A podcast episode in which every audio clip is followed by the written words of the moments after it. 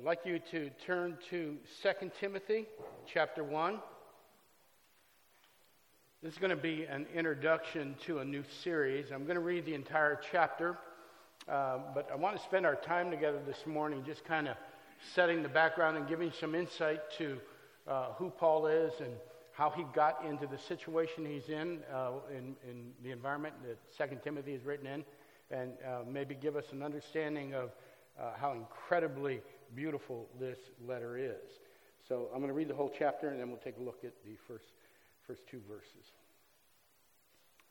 Paul, an apostle of Christ Jesus, by the will of God, according to the promise of life that is in Christ Jesus. To Timothy, my beloved child, grace, mercy, and peace from God the Father and Christ Jesus our Lord. I thank God whom I serve, as did my ancestors with a clear conscience as I remember you constantly in my prayers night and day. As I remember your tears, I, I long to see you that I may be filled with joy.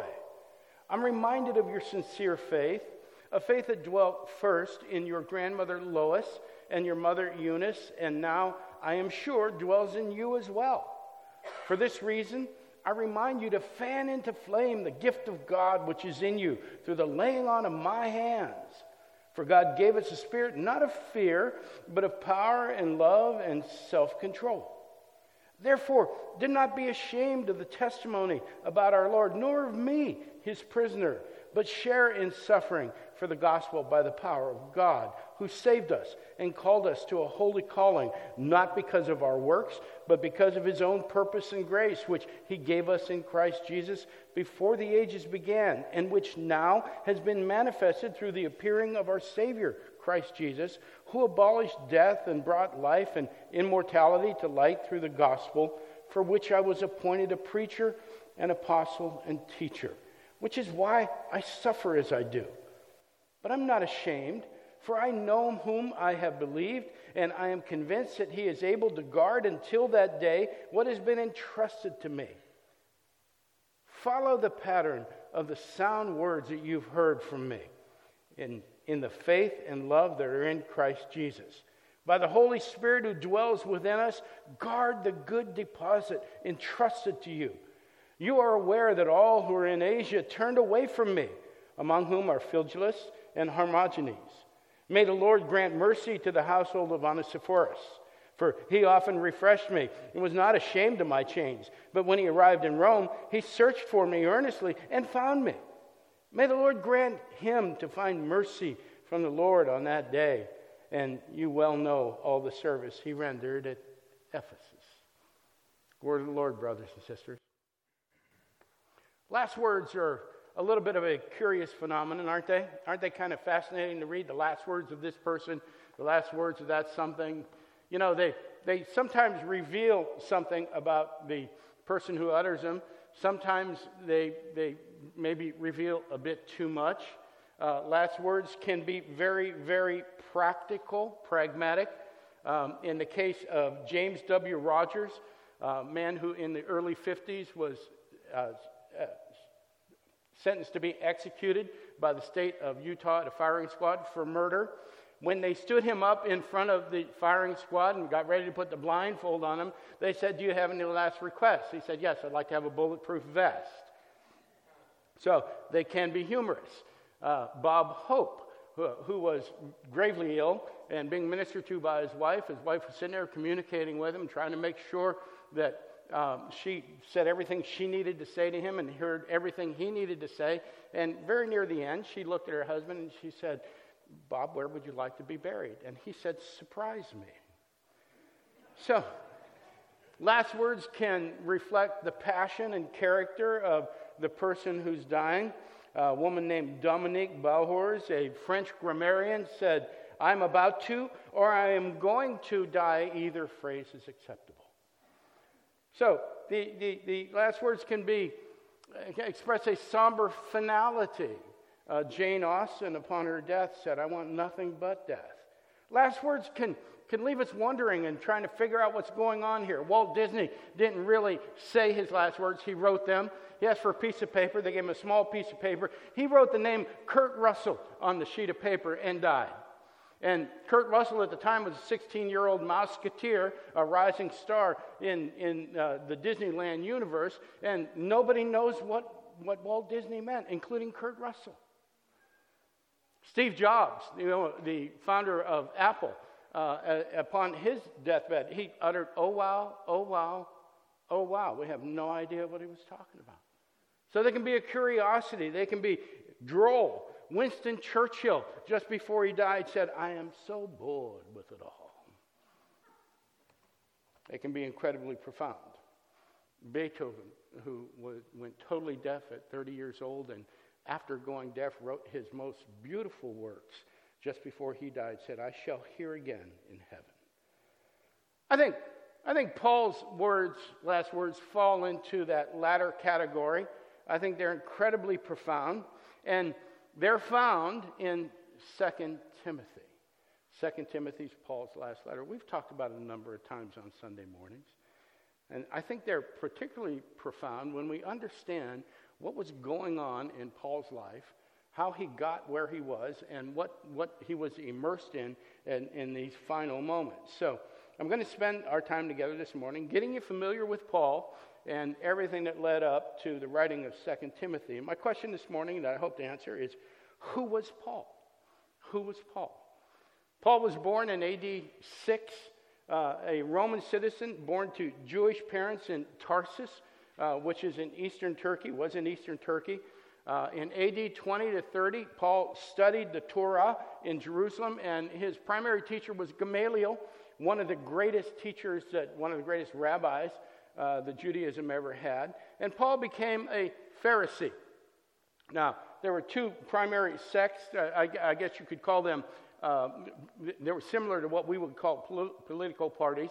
Um, we're not going to get into that right now, but there were Pharisees and the Sadducees, and there were, there were the priests, and then there were the scribes. So Paul became a part of the Sanhedrin, and he was a brilliant theologian. Uh, he was a rising star in the Sanhedrin. There were high expectations of Paul. In AD 36 to uh, 39, uh, in AD 36, he was converted. But prior to that conversion, Paul was on a roll. He was persecuting Christians, and he was doing it with a passion. He started in Jerusalem, uh, chased him into Judea, chased him into Samaria, and uh, by the time we get to 36 AD, he's chasing him into Damascus. And his job was to capture Christians, bring them back to jail where they would be tortured uh, not necessarily to execute them, but the very first thing they wanted from the Christians was to find out what other Christians were. But Paul knew what he was doing. He would bring these people back, they would be tortured, and a lot of them were executed just for being Christians. So in 36 to 39, Paul is in Damascus. He's on his way to Damascus, and he has this supernatural experience. God reveals himself to him. In particular, Jesus Christ reveals himself to him, and Paul gets saved. And so his first visit to Jerusalem was about three years after that conversion. In the meantime, right after he got saved, he spent a little bit of time in Damascus, but he went to Arabia. We don't know what he did in Arabia. He was there for almost three years. I think he was, he was examining his own theology, everything he had learned, and understanding exactly what happened. Because when Paul came back from Arabia, he began teaching Jesus Christ crucified and uh, the Redeemer of God's children by the Scriptures. Now, the only Scriptures Paul had at that point were the Old Testament. There was no New Testament. So, Paul became a witness for Christ. Theologian had raised up in, in the Sanhedrin, sat under Gamaliel, and he was teaching Christ saved, uh, salvation through Christ by the Scriptures. So, by AD 39 and 40, uh, there was peace in the churches in Jerusalem, Judea, and Samaria um, they were getting a foundation underneath them. Paul was, was uh, a very large part of that. The churches are at peace. In AD 40 to 43, Paul teaches in the synagogues in Syria and Cilicia. Cilicia. Now, both of those are very close to the southern part of Turkey, where we, uh, modern day Turkey. So uh, he's there for a, a, period of uncertain length, that's somewhere around two or three years. And during that time, he probably goes through a lot of the suffering, not all of it, but probably goes through a lot of the suffering we saw in Second Corinthians. All those things that happened to him happened to Paul early in his ministry. We have to understand this. Paul was just, he had all of these radical changes going on. He grew up under Judaism. He found out that Jesus Christ was Messiah, starts preaching him, and all of a sudden, all these bad things start happening to him. So Paul never gets to the point to where he throws in the towel. He never gets in the point he goes, you know what? I didn't sign up for this. I didn't know this was going to be so hard. Maybe I can go back and be a part of the Sanhedrin again. Maybe I can just forget all this stuff. He is so committed to the gospel that he goes through all of that litany of sufferings that we see in Second Corinthians and continues to preach. So, sometime during that time also, uh, he's brought from Tarsus to Antioch. Antioch was where the followers of Christ were first called Christians, um, and he's brought there by Barnabas.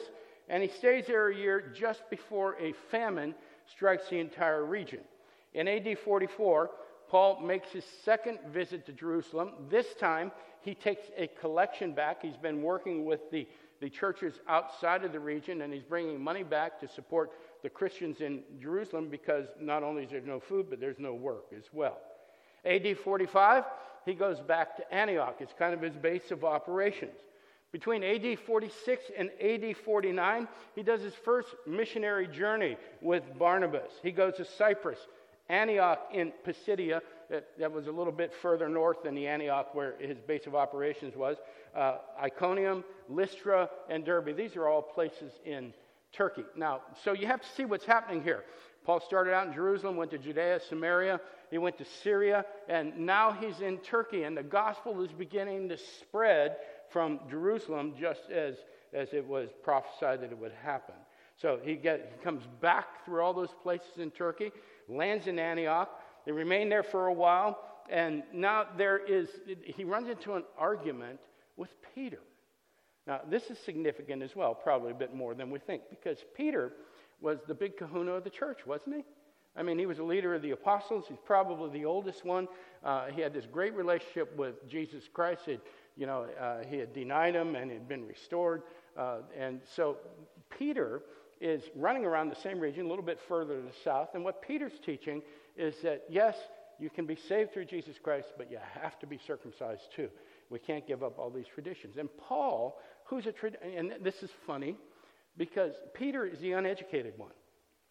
Peter is the one that grew up in Galilee where they talked funny. Now, Peter's out there teaching theology, and Paul, who is the, the, the Jewish theologian, the Hebrew theologian, is going, No, it's not like that, Peter. So they have a big dispute. There's a council in Jerusalem in a couple years, and, and all of that gets settled. In AD 50, uh, Paul's third visit to Jerusalem uh, occurs. This is 14 years after his conversion. So Paul's got 14 years of ministry under his belt, and, and they attend this council we were talking about then. Paul and Barnabas, after the council, James, who is the leader of the church at that council, says, You know what? Uh, it's okay for the Jews to be circumcised. Don't put it on the Gentiles. It's okay. Whatever you want to do is okay. This is not an essential of the faith. This is not something everybody has to conform to. Uh, so uh, Peter and Barnabas go back to Antioch, and this time they got Judas and Silas with them. AD 51, Paul's second missionary journey with Silas and Timothy. They go from Antioch to Syria, Cilicia, Derbe, Lystra, Phrygia, and Galatia. Now they're going even further north. They're at the, the uh, shores of the Red Sea, and they go to Troas as well. And on this trip, they pick up Luke. Luke becomes a part of the apostolic band, and eventually Luke becomes a very, very close friend and disciple of Paul. AD 52, uh, the gospel enters Europe through Macedonia. Uh, Paul vi- vi- visits uh, towns in Macedonia, Philippi, uh, Thessalonica, Berea, Athens, Corinth. He spends 18 months in Corinth, starting the church there. And this is when Paul writes his very first letter. It's the, uh, it's the first letter to the Thessalonians. Now, there's a little bit of debate. Maybe Galatians came a little bit earlier.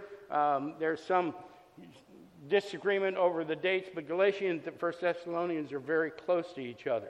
AD 53, second uh, letter to the Thessalonians is written. And Paul leaves Corinth and he sails to Ephesus. Now he's, now he's back in Turkey. AD 54, fourth visit to Jerusalem. And there's a feast there. And from that, he goes back to Antioch. AD 54 and 56, Paul's third ministry, missionary journey. He departs from Antioch. He goes to Galatia, Phrygia, Ephesus. He stays in Ephesus for two years. And here Paul separates the disciples from the synagogue. Now, everything Paul had done up until this point, he had been teaching in the synagogues. They were kind of going into the synagogues and teaching Christianity. But in Ephesus, they're, they're rejected roundly by the Jews. So Paul takes the ministry public.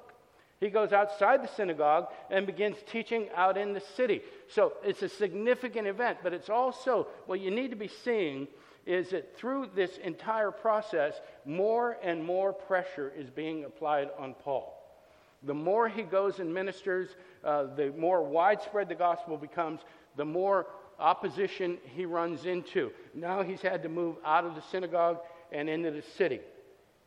AD 58, uh, the epistle to the Romans is written. And here's this is Paul's magnus opus of, of theology. Uh, and uh, it's happened about 20 years into his ministry. He leaves Corinth, he passes through Macedonia, sails to Philippi, uh, preaches at Troas, addresses the elders in Miletus, and visits Tyre and Caesarea. He's headed back down towards Jerusalem.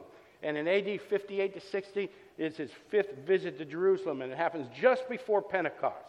And there, he's arrested. He's arrested in the temple. Now, Paul's been in jail a couple of times, but this is a fairly serious offense, and now we're talking about perhaps prison. He's brought before Ananias in the Sanhedrin, uh, and he's sent by Lysias to Caesarea, where he's kept in bond for two years. Now he's under total supervision. He's got some freedom, but they're watching over him very closely. In AD 60, he's heard by Felix and Festus. And he, you know, instead of defending himself, Paul preaches the gospel to them. They put him in front of Agrippa, and Agrippa is so moved by what Paul has to say, he says, You're going to try to convert me to a Christian too. And, but it's not going well in front of these guys, and Paul knows he's in trouble, so he appeals to Caesar. He says, I want to go to Rome. I'm a Roman citizen. I want to have an audience with Caesar. Now, it's a right he has as a Roman citizen. And in the autumn of AD 60, he sails for Italy. Now, who knows what happens next? Shipwrecked, right. Shipwrecked on Malta in the winter of 1860. In 18, uh, in, um, sorry, AD 60. In AD 61, he arrives at Rome. And he dwells there for two years on his own. He's in a hired house, but he's under some supervision. And in AD 62, he writes, and so all of this pressure is coming on, and things are getting worse and worse for him. But in AD 62, he writes epistles. He writes uh, to Philemon. He writes Colossians. He writes Ephesians. He writes the uh, epistle to the Philippians. So, Paul, the more pressure that's being put on Paul, the more productive he becomes. And, and these epistles are, are pretty refined theology when you take a look at them. In AD 63, he's acquitted. So they let him go. And, and at that point, some debate, uh, perhaps he wrote Hebrews. Maybe Barnabas wrote it. Maybe somebody else wrote it. But a lot of people think maybe Paul wrote Hebrews then. And he takes another journey. He wants to go to Asia Minor and to Greece again. In AD 64, he visits Crete and he leaves Titus there. Now, again, watch what's happening. He's starting all these churches, he's running into a lot of opposition, but he continues to preach the gospel. Now he's leaving church planters as he goes. He leaves Titus in Crete, and he exhorts Timothy to remain in Ephesus. And that's when he writes the first letter to Timothy. And shortly after that, he writes a letter to Titus. In AD 64 to 67, Paul wants to winter in a town called uh, Nicopolis. He visits Troas, Corinth, and Miletum, and then he's arrested. Now, this time it's serious because he's arrested, taken to Rome, and sentenced to be executed. And at that point, he's deserted. He's by himself, by and large. Luke's there. And that's, that's when he writes 2 Timothy. Second Timothy is written at a point where there's persecution not just against Paul, but against the entire church. In AD 67, Paul's martyred, during the persecution perpetrated by Nero. Now, why is that important? Well, well let me tell you what, exactly what happened. Nero, uh, the leader of the most powerful nation on earth, stationed in Rome, some thought perhaps the biggest city, most beautiful city in, in, on earth, uh, wasn't happy with the way Rome looked. He thought it looked old. He thought a lot of the buildings were beginning to decay and fall apart. So uh, he, he lobbied to get new buildings put up. He wanted a new city. He wanted it to kind of be a, a, uh, a monument to who Nero was. And uh, they wouldn't approve it. There was a little bit of a democracy there. Uh, they wouldn't approve it. So Nero secretly burns the city down. He, he takes a number of buildings and sets them on fire. Uh, but the fire spreads, goes way beyond th- anything that Nero thought it would do. And Nero's kind of happy at first, thinking, well, there it is. Now we're going to have to build a new city. But there's this tremendous backlash that people are upset. The Roman legion is upset. Yeah, these people have lost their homes, they've lost their places of work. And so Nero, desperate to make sure that it doesn't all turn back on him, shoots for an easy target. See, at that time, the Christian church was just getting started, in particular in those areas right there, right there uh, north of Turkey, through Macedonia and Greece and, and Rome. So Nero blames the Christians. Nobody liked the Christians. The Jews didn't like them, they were trying to change their religion. The Gentiles tolerated them, but you know what? That Rome was a, a culture where they worshiped multiple gods, and the Christians are standing there everywhere they're going. There's only one God. There's only one God. So they were the troublemakers. So when Nero points the fingers at the Corinthians, uh, the Christians, everybody believes him. And all of a sudden there's this uprising, and the Roman legion starts moving through the Roman Empire, arresting Christians. Now, they were going to arrest them and torture them, but their goal was not to execute them. Their goal was to torture them until they identified other Christian leaders whom they would go and arrest. Now, eventually, they were sentenced to execution. And I got to tell you something Nero was a twisted guy. Nero came up with incredible ways to execute people. And, you know, his three most popular ways were to feed them to wild dogs to crucify them, and the third was to cover them with tar and set them on fire.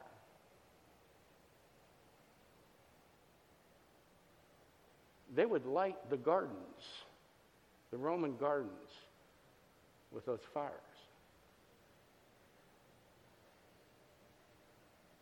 See,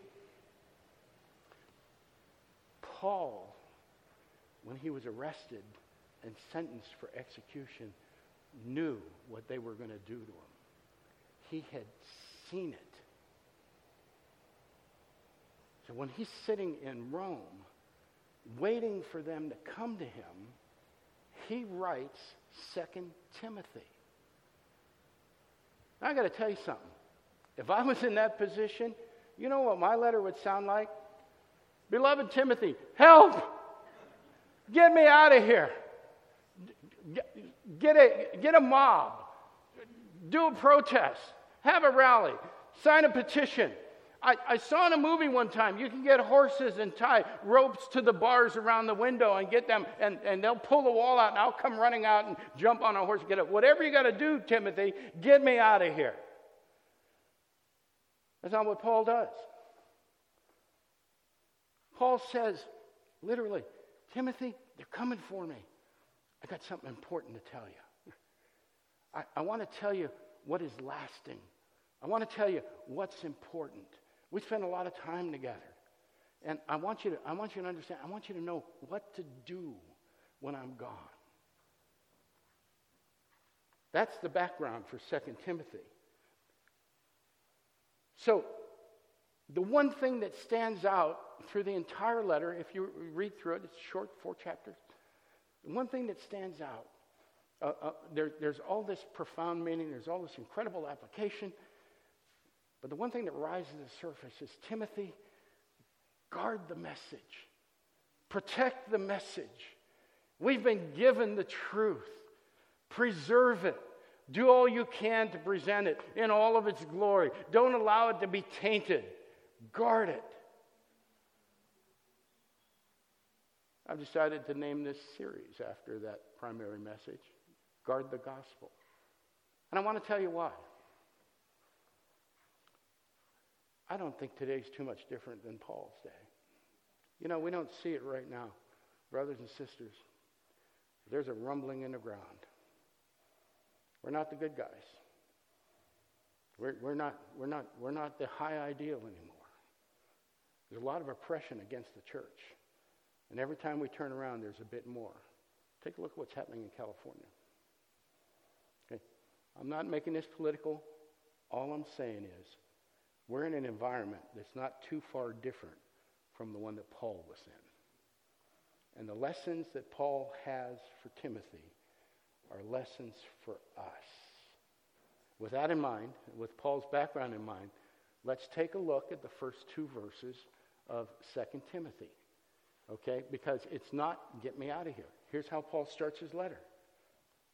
Paul, an apostle of Christ Jesus, I want you to notice the very first thing that happens is every time Paul mentions Jesus in, in this book, it is Christ Jesus. It's Christ Jesus. Now, we're kind of a bit more comfortable with Jesus Christ. We know both of them are there. But, you know, we're comfortable with name first, relation first, then office.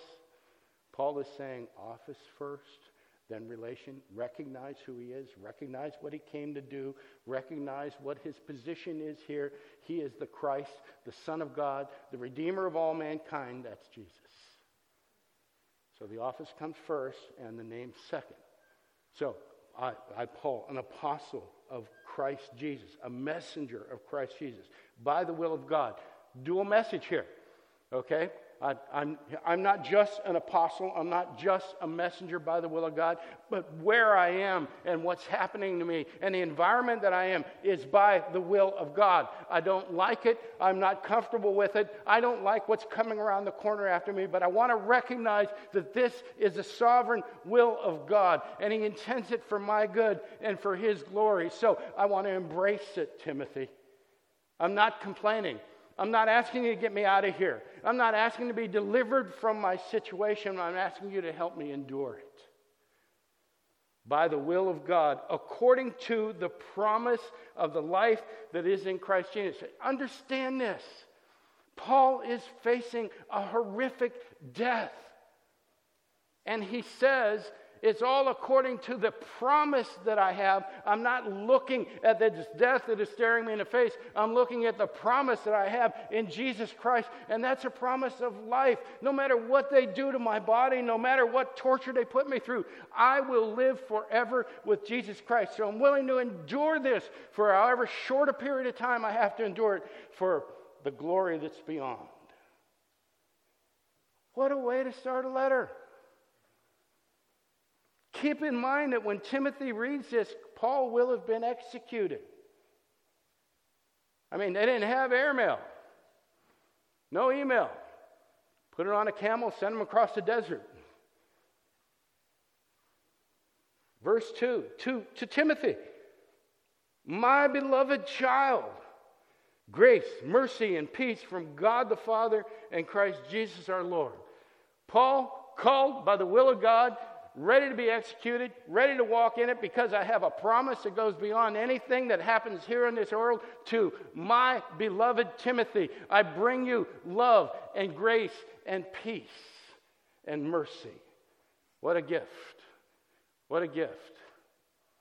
Paul's concern is for Timothy's welfare and his spiritual growth, even as he faces death. It's an incredible letter.